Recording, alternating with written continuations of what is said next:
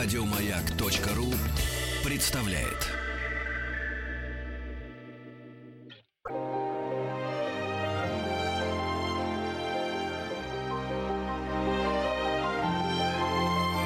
Собрание слов с Игорем Ружейниковым.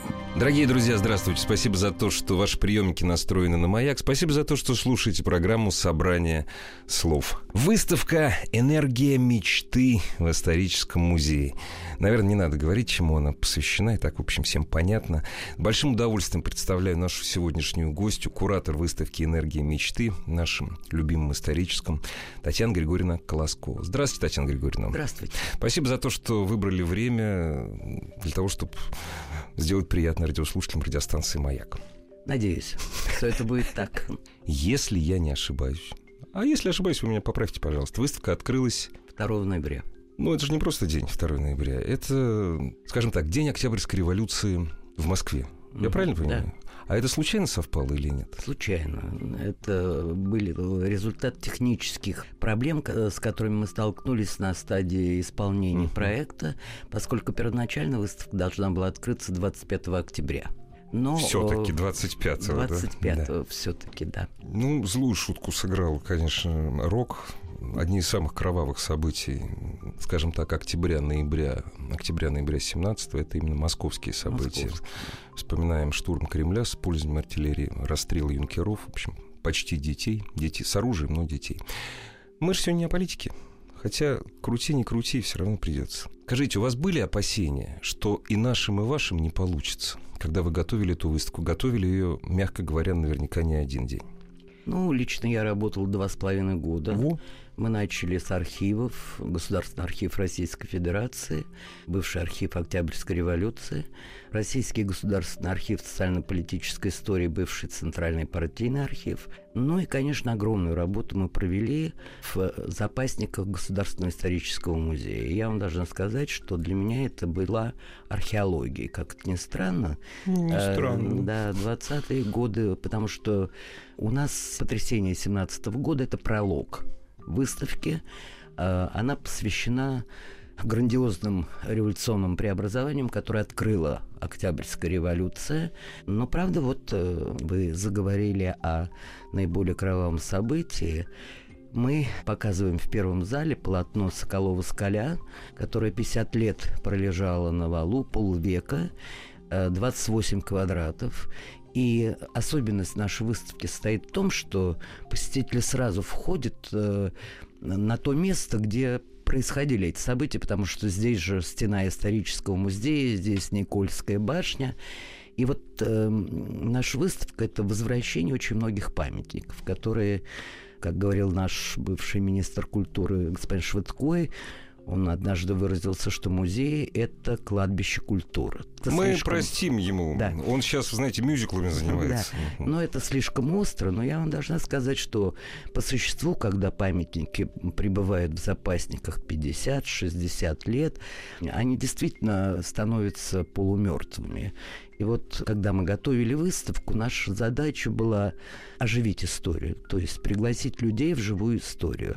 Это был очень трудный процесс, потому что, представьте себе, находишь в архиве или в запаснике документ или исторический памятник, и ты совершенно о нем ничего не знаешь. Тебе нужно приложить огромные усилия, чтобы понять, ввести его в исторический контекст. И я всегда всем говорю, что, несмотря на мой огромный опыт работы в музее, для меня это было еще и процесс ликбеза, ликвидации собственной неграмотности в ежедневной, каждодневной живой истории, потому что, к сожалению, особенность нашего исторического образования – это был формационный подход, это была часто очень жесткая идеологизированная схема, где людей допускали еще по принципу партийности. Если человек не вписывался в советскую историю, то о нем просто забывали. Поэтому я, 40 лет проработав в музее Ленина, поставил себе задачу в моей последней выставке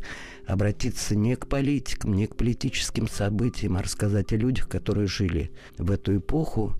И я у Леонида Шабаршина в его книге «Реквиум. История», «Реквиум по родине» прочитала, что это была эпоха исторического оптимизма со слезами. Вот поэтому мы не нашим, не вашим, а мы показывали эпоху исторического оптимизма со слезами.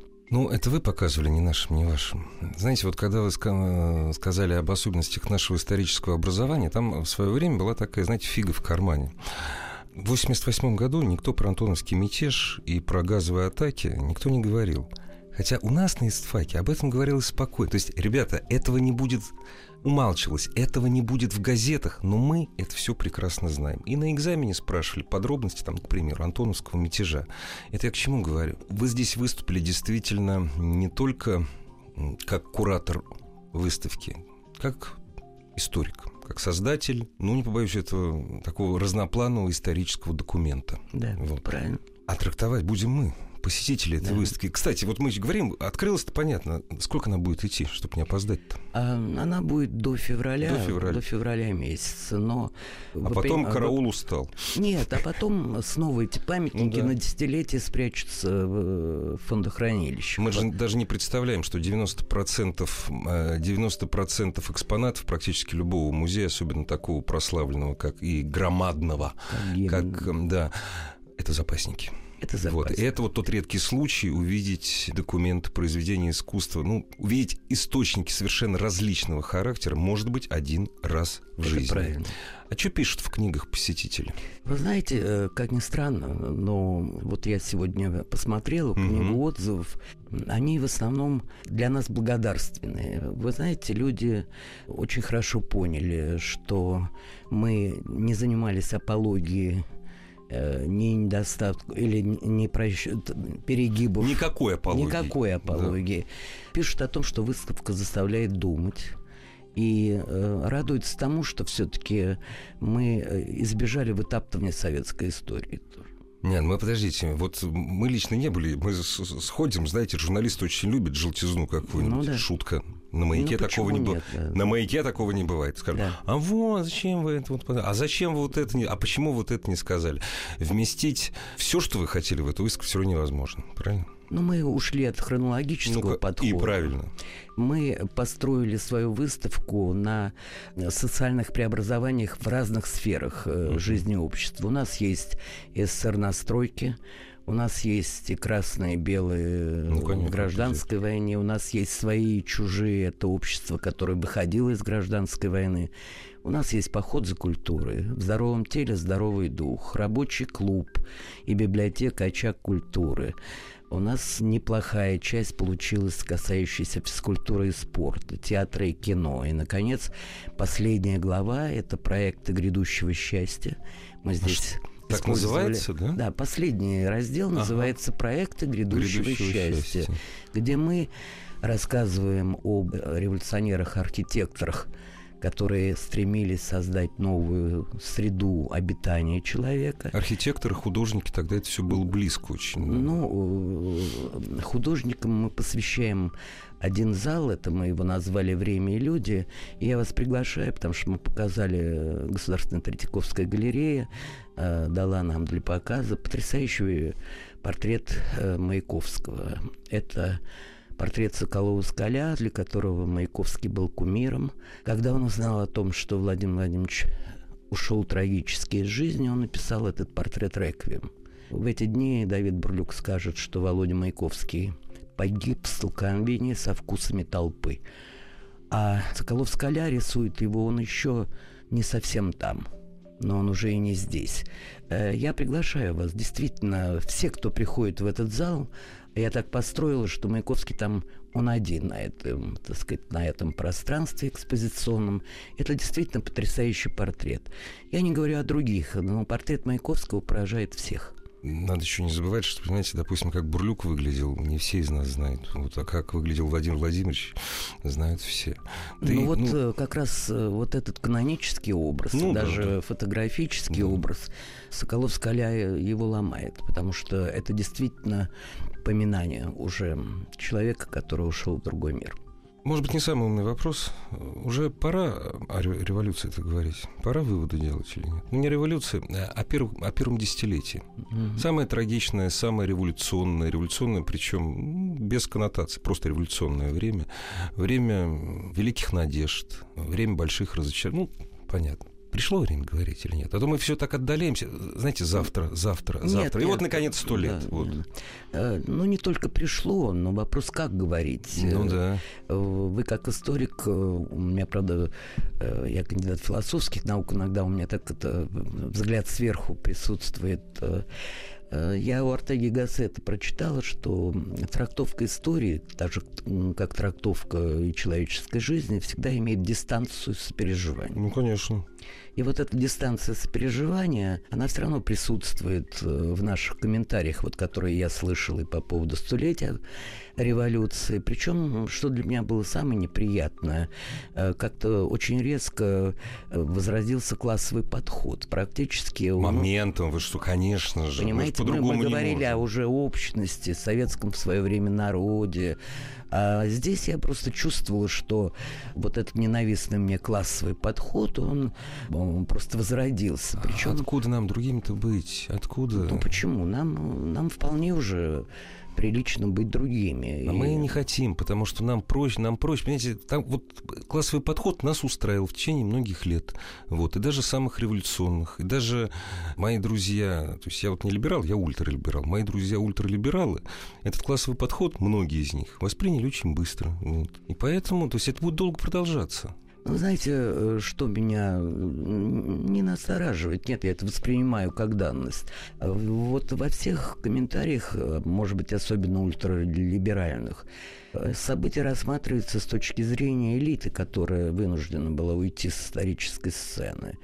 У нас стало стыдно говорить о народе, вообще-то говоря, о том, что революция делалась не Парвусом, политическим аферистом, который... У него был лозунг «Где найти подешевле отечество?». Понимаете? Я вам по секрету скажу. Фамилию Парвус 90% зрителей впервые услышали да. Вот недавно. Да, понимаете? Да, да. Не думаю, что какой Парвус там, что... Да, так Парвус. Что да, порвали Парвус.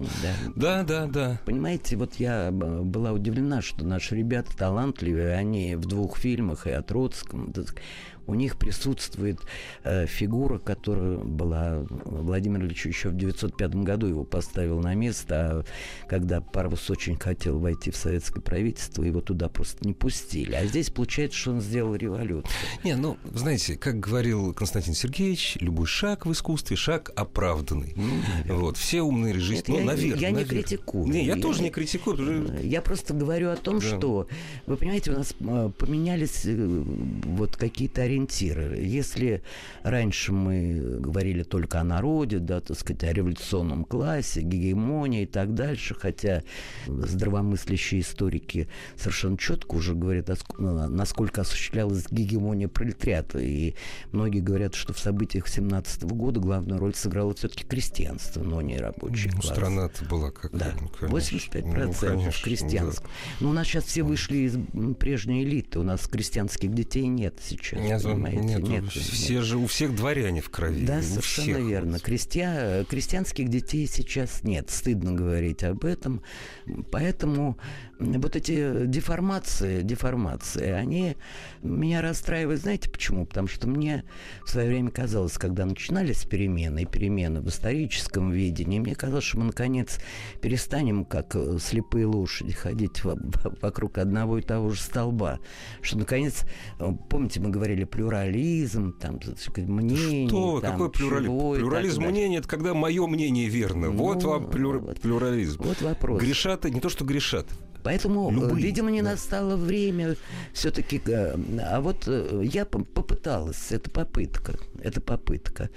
Попытка посвятить ее людям. И если говорить о уходе от формационного подхода, то мне было очень интересно от масс партий подняться. Я не говорю опуститься, подняться до единиц. Потому что для классового подхода вообще единица — это 0. Да. И здесь можно говорить о народе, который совок, маргинал, сброд, быдло.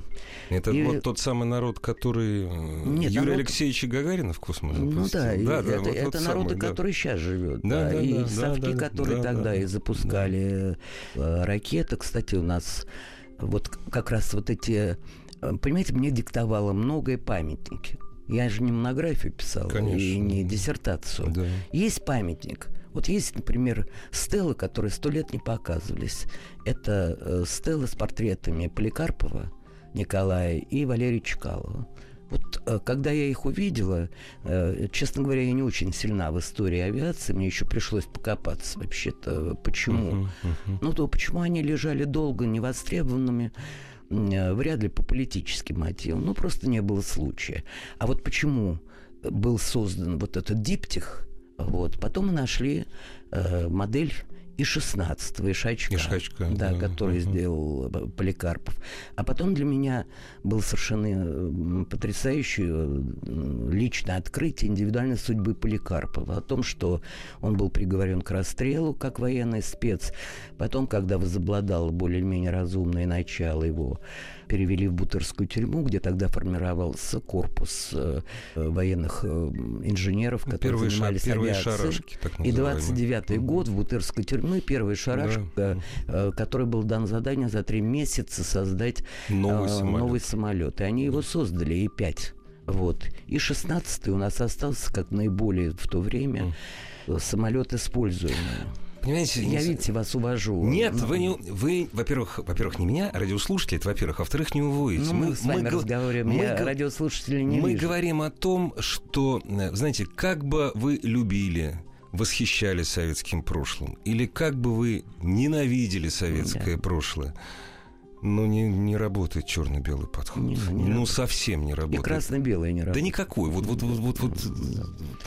Добро-зло там так не получается. Для кого-то оно работает, но все-таки в этом есть определенный социальный заказ, идеологическая, так сказать, направленность.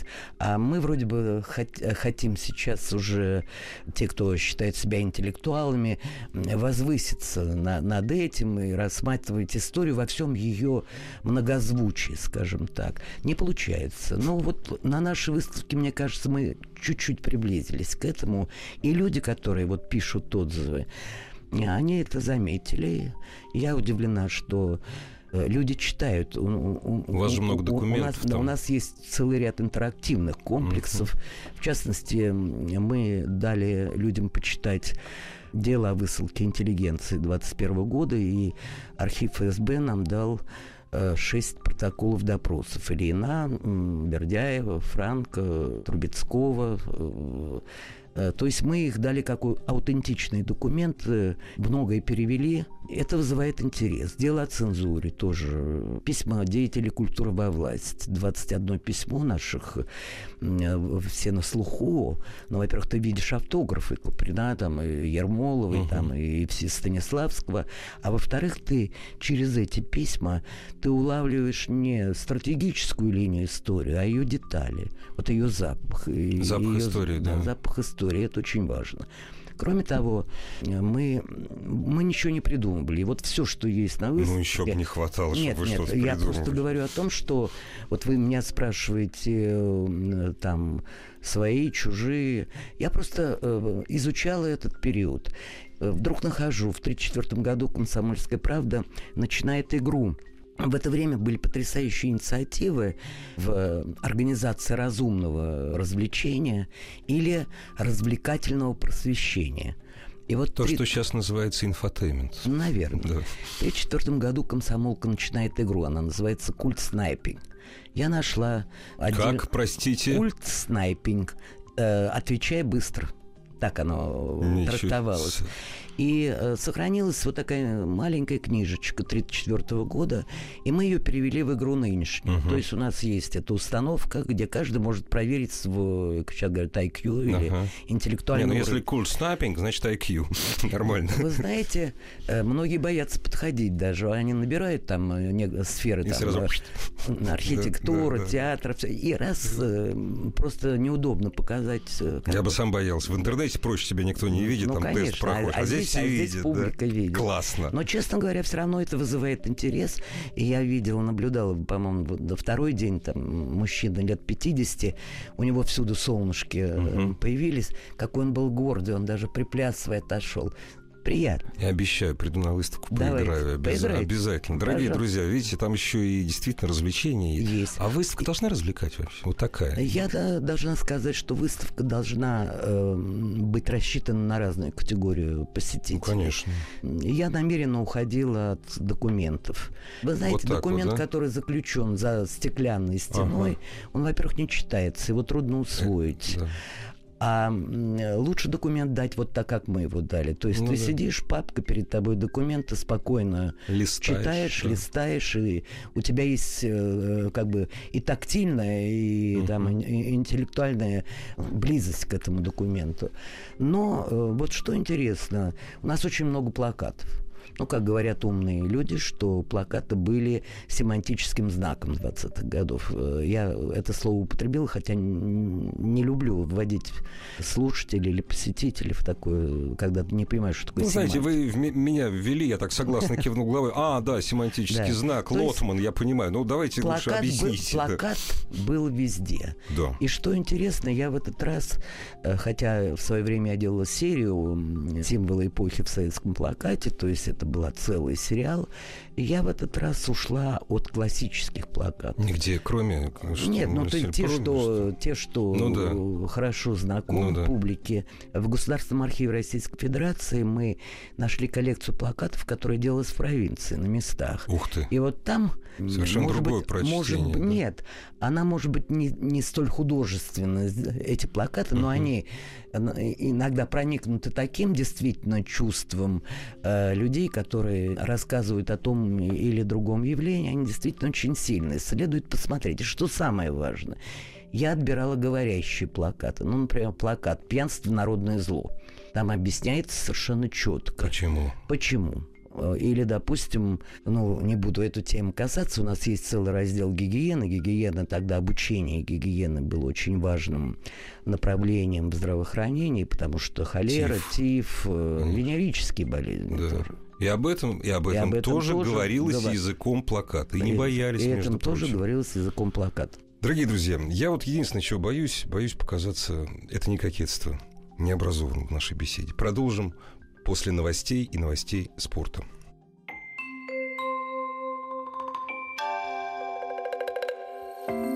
Собрание слов с Игорем Ружейниковым.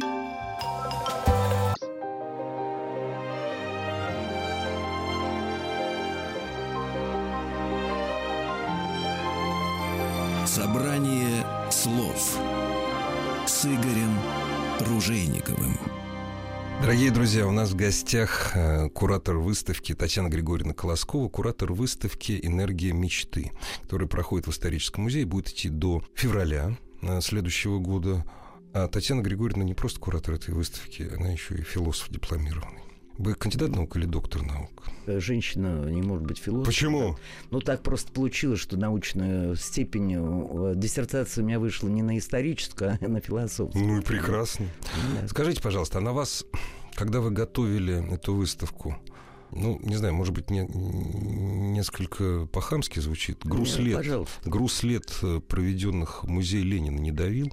Но это естественный вопрос. Если вы сами сказали, что я вот проработал в музее Ленина. Да. И пока музей Ленина, скажем так, коллекция музея Ленина не перешли в исторический музей, вы работали, ну, в определенных рамках. В определенных. Да. Будучи честным ученым, тем не менее. Так вот, не давил вот груз вот этих лет? Нет. Или наоборот? Нет, не давило, потому что, ну, во-первых, в 93-м году музей разрушили. Да. И мы оказались в подполье. Это было удобное время, 20 лет, заниматься не только исследованием коллекции и пониманием того, в чем ее уникальность. Уникальность, конечно. Да, я пришла к выводу о том, что уникальность коллекции именно Центрального музея Ленина состоит в том, что это энциклопедия по политической мифологии советского времени. Ну, в том числе. Нет, ну не в том числе, потому что... Прежде всего, да? Мы храним, конечно, уникальные, только мы храним подлинные вещи Ленина и Сталина.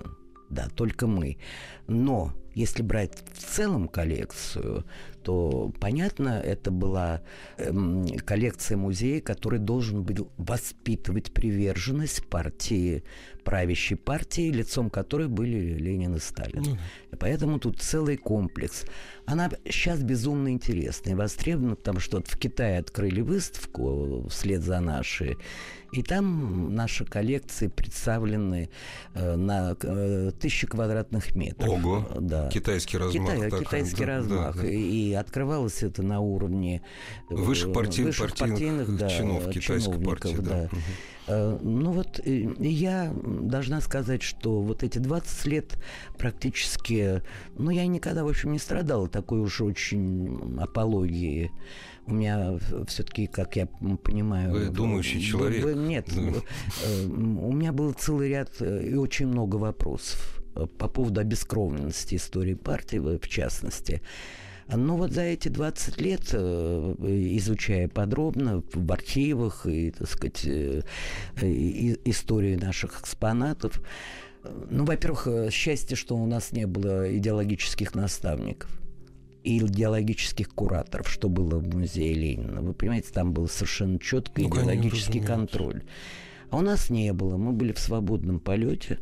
И эта выставка когда-то, я, может быть, не популярную цитату приведу, Маркс с Энгельсом писали свою немецкую идеологию, и в преамбуле было написано, это расчет с нашей идеалистической совестью. Так вот, наша выставка – это расчет, в общем-то, с теми канонами, которые прививались в свое время в Центральном музее Ленина.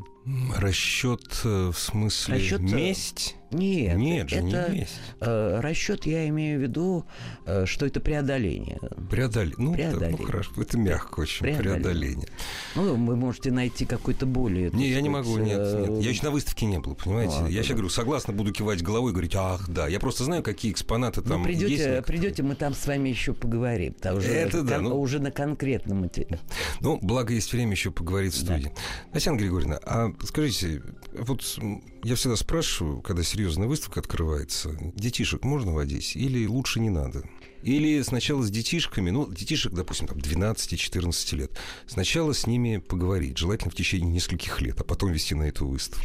Ну, вы знаете, для 12-14-летних, особенно мальчиков, там будет очень много интересного. У нас богатейшая коллекция нумизматики выставлена. И они впервые увидят в одном и том же зале награды красных командиров и комплекс Мало, это все фрачные ордена белого движения и все виды погонов белого движения, в том числе такой редкий знак, как знак за ледовый поход. За ледовый поход. Угадал. За с бриллиантами. Да, да. Первый это мы в разделе, посвященном Корнилову в 1917 году. Этот знак представлен с бриллиантами. Точно так же, как редкая карта... А это из какого фонда он? Это нумизматики фонда нашего. Исторического музея, да? Все исторический музей. Вот. У нас... Ну, для детей представлено оружие, вот, холодное оружие, которое использовалось и белой, и красной армии. У нас они могут увидеть, что такое маузер, настоящий чекистский. У нас они могут увидеть, что такое спортивный пистолет, который в то время использовался спортсменами. Но, кроме того, например, я положила для детей игру. Она называется «Новые правила гигиены». Это игра 24-го года. Как раз была выпущена для детей.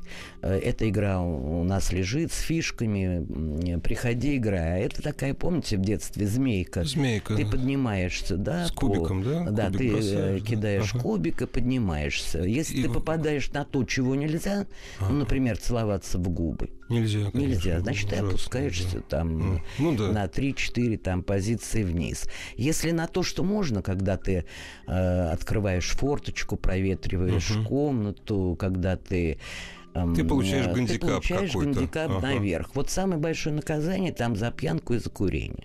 А сразу на 26 позиций вниз. А ВОЗ и ныне там. Ну, это современность. Ну, вот дети могут просто поиграть в эту игру и посмотреть, какие гигиенические правила прививались. А, между прочим, самое главное, это было «не плюй на пол», между прочим. Я сюда шел как раз и думал, интересно, почему так вот женщины в нашей стране, я не знаю, может быть, когда-то, там, 100 лет назад, 200 лет назад женщины плевались. Это мы сейчас отойдем от выставки. Вот женщины поняли. Вы видели когда-нибудь плюющихся женщин на улице? Наверняка нет. Ну, нет. А мужчин плюются. Ну, это так. Это фантастика. Ну, это загадка это большая. Уже, видимо, так сказать, проблема, я не знаю, пола. Не знаю. Скажите, пожалуйста, Татьяна Григорьевна, но ведь ребеночек-то он мимо первого полотна не пройдет. Он же спросит у мамы, у папы, у старшего брата, а что это такое? Ну, мама с папой объяснят, что вот в 1917 году были такие потрясения революционные, когда происходили бои на улице. И вот вы можете увидеть, как выглядела Москва, центр Москвы. Если мы с вами, дорогой мой сын или дочь, сейчас выйдем, то мы как раз окажемся на том самом месте, которое изображены на картине. Вот посмотрите, в какой обстановке, как это происходило. А вот захоронение как раз тех, кто погиб при штурме Кремля. Здесь да, там ну, есть это тоже ну, к примеру, это рядом да. все, это все рядом. Причем вторая картина, которая тоже мало кто знает и видел, это картина Исаака Бродского «Ленин на проводах войск, отправляющихся на польский фронт». Это и там... тоже мифология какая-то? Это не мифология, Ленин выступал на проводах. Другое дело, что в истории картины есть мифология. Исаак Израилевич там... вообще обычно очень четко следовал историческому документу. И сохранилась фотография проводов. Ну, на Троцкий этих... там должен быть. На этих проводах около трибуны стоят два льва. Лев Каменев и Лев Троцкий. Ну, конечно. Да. Исаак Израилевич пишет картину, начинает в 1937 году, очень волнуется. Он обращается за советом к директору тогда Музея вооруженных сил. И вот скажи, что делать с историческим документом? Тот говорит, что методом опроса мы, посоветовавшись, решили, что двух львов показывать не надо. Это будет единственно верной исторической правде. Вот вам здесь и само полотно, оно, в общем-то, впечатляющее. Это вот вам да. мифология, документ. Как она создавалась. Документ. Да, фальсификация фактически. Ну, так... Мелко, но для этого надо знать, что да, происходит. Да. Вот я поэтому... Для этого мама с папой должны вот. Знать. Да. Желательно готовиться к подобным выставкам всю предыдущую свою жизнь, книжки читать. Да, это мы очень много требуем от нынешней публики. Я вам должна сказать, что, к сожалению, к своему, я сталкиваюсь с тем, что даже журналисты, которые пришли на показ... молодые, они были в замешательстве, потому что они не могут спросить, потому что они боятся попасть в просак. Для того, чтобы задать правильный вопрос, надо знать 2/3 ответа. Ну, да. Это, да, есть такая беда у нас вот такая у журналистов. Общая беда для нашей молодежи – это в исторических знаниях пустыня. Просто пустыня. Я беру своего внука, которого я приводил на предыдущие выставки. Он не глупый парень, закончил психфак МГУ, и тем не менее пустыня присутствует. Ну, это же наша вина. Наша с вами вина, понимаете? Ну, не ваша. Наша, вот лично, вот моя, допустим. Ну, почему ваша? Может быть, и наша, но общая вина. Ну да, мы же ими не занимались как раз. Мы же говорили, мы завтра расскажем. Мы завтра, если говорить об истории революции, мы расскажем об этом завтра. Ну ладно, не завтра, после... Ну хорошо, давайте послезавтра. А им не хочется ждать. Да. И у них вот эта пустота на чем другим заполнилась. Как у Скарлетт О'Хара. Да. Я не буду думать об этом сегодня. Я подумаю завтра. Ну, а чем молодежь заполняет эту пустоту, мы с вами тоже видим. Это, честно говоря, очень беспокоит. Вы, кстати, молодых, ну, скажем так, хотя бы вот от 25 до 35 людей видите или нет? Ну, к сожалению, музей закрыт с 1993 года, и мы не имели контактов с публикой. Нет, а вот на выставке... На выставке есть. Идут, да? И удивительно, есть, и с большим вниманием смотрят. Но, видимо, это определенное. Даже мы, когда монтировали выставку, вдруг приходит мамаша с парнем, ну, ему, я думаю, что лет 16. То есть это она его привела? Не она его, он ее привел.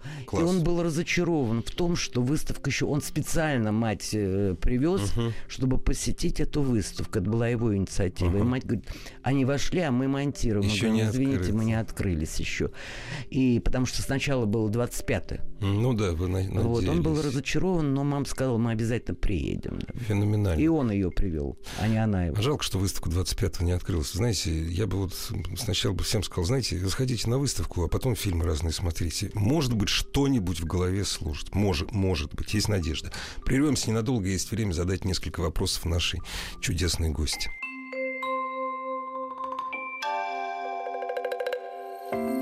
Собрание слов с Игорем Ружейниковым.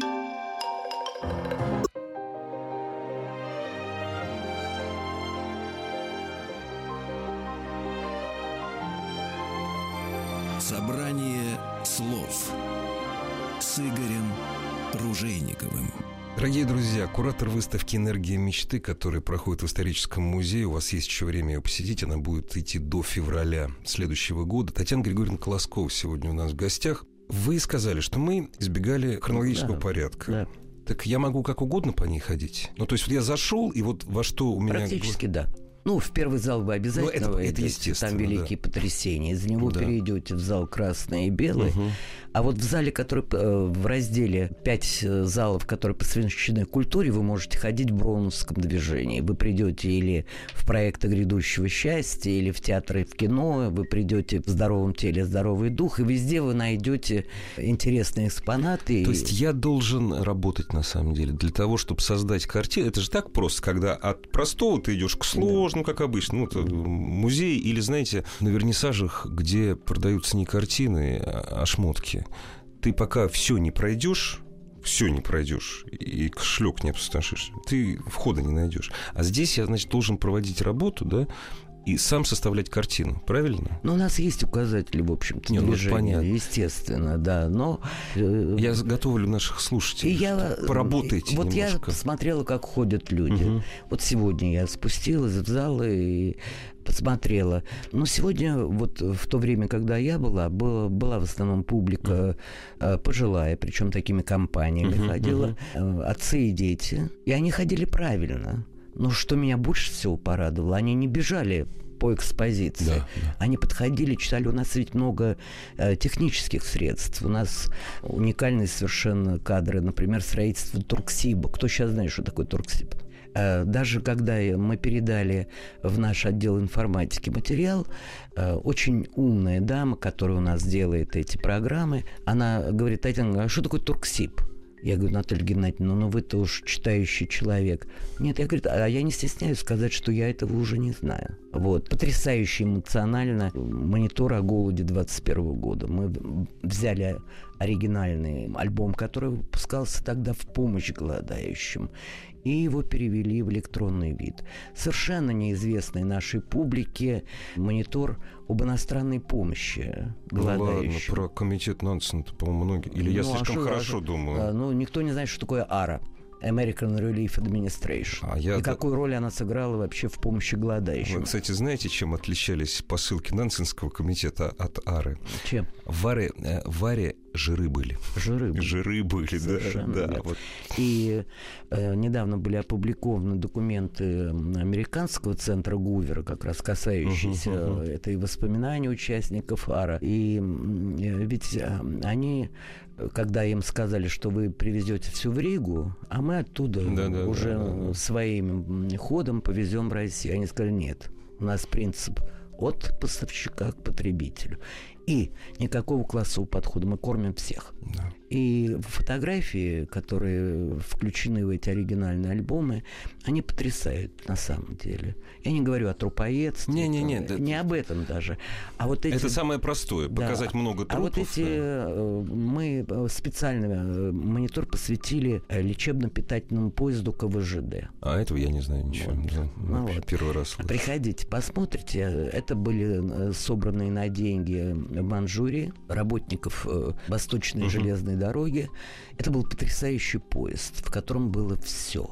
Там были и палаты для больных, и прачечные, и отмывающие там детей от вшей. Там, и он вез запасы где-то на 5 месяцев, чтобы прокормить целый регион. Так а откуда он ехал? Он ехал... Из Шэньси он ехал, он из Китая ехал.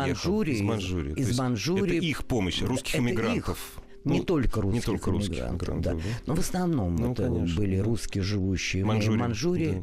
И они собрали средства, и китайцы тоже, и организовали этот поезд. Потрясающе. Да. Мы показали подлинные фотографии, как выглядел этот поезд. С экипировкой, совсем. Но, естественно, у нас не было возможности показать телеграммы, которые «Спасибо, вы нас спасли». Мы плохо знаем эту сторону, конечно, даже голода. Поэтому я старалась передать публике то, чего сама не знала. Вот, понимаете, для меня это было откровением. Ну, причем... как любой историк. Вы же работали, я еще раз возвращаюсь, вы работали как историк. Да, наверное. Мы оживляли историю, поэтому приглашаем всех в живую историю. Не всегда радужную и приятную. А истории не бывает. Она не бывает. Однозначно. Она что, жизнь с вами что состоит из... одних приятных. Вы знаете, вы как настоящий ученый, вы очень плохой пиарщик. Поэтому я сейчас на себя возьму роль пиарщика вашей чудесной выставки. Я уверен, что она чудесная. Вы просто коснулись момента такого. Вот было очень много пенсионеров. Дорогие друзья, все мы знаем. Иногда это дорогое удовольствие пойти на ту или иную выставку. Я посмотрел список категорий, кто может покупать льготные билеты на вашей выставке, я обалдел просто. Огромное вам за это спасибо. Это к вопросу о том, что если кто-то, допустим, хочет пойти с детьми, кто-то хочет приехать в Москву, ну, в Москве-то мы практически жируем, да, там пенсионеры, не бойтесь. Очень дешевые билеты, очень много льготных категорий. Вот. Но если вы говорите о пиарщиках, то мы подготовили потрясающее издание к этой выставке. Вот в любой семье для детей это будет книга, где они могут увидеть и кадры, и фотографии, и плакаты, и вещи. Эта книга, мы ее взвесили, 3 килограмма весит. Но вы знаете, спонсор этой книги, очень разумные люди, это металлургический концерн, они, видимо, поставили условия. Не больше 1500. Вот она стоит 1500, молодцы. Вот это огромная книга. Молодцы. И она доступна, в общем-то, как бы публике тоже. Ну, мы с вами примерно о 5% выставки поговорили, или о 3%. А если вы хотите, дорогие друзья, составить, ну, хотя бы общее представление, милости просим, исторический музей до февраля работает выставка «Энергия мечты». Большое спасибо вам. У нас в гостях была куратор выставки, создатель выставки Татьяна Григорьевна Колоскова. Я приду обязательно с детьми. До свидания. Всего доброго. До встречи.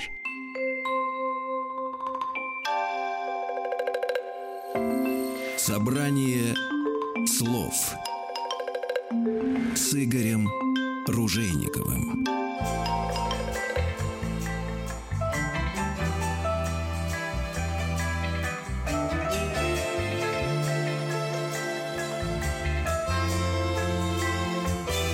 Маяк.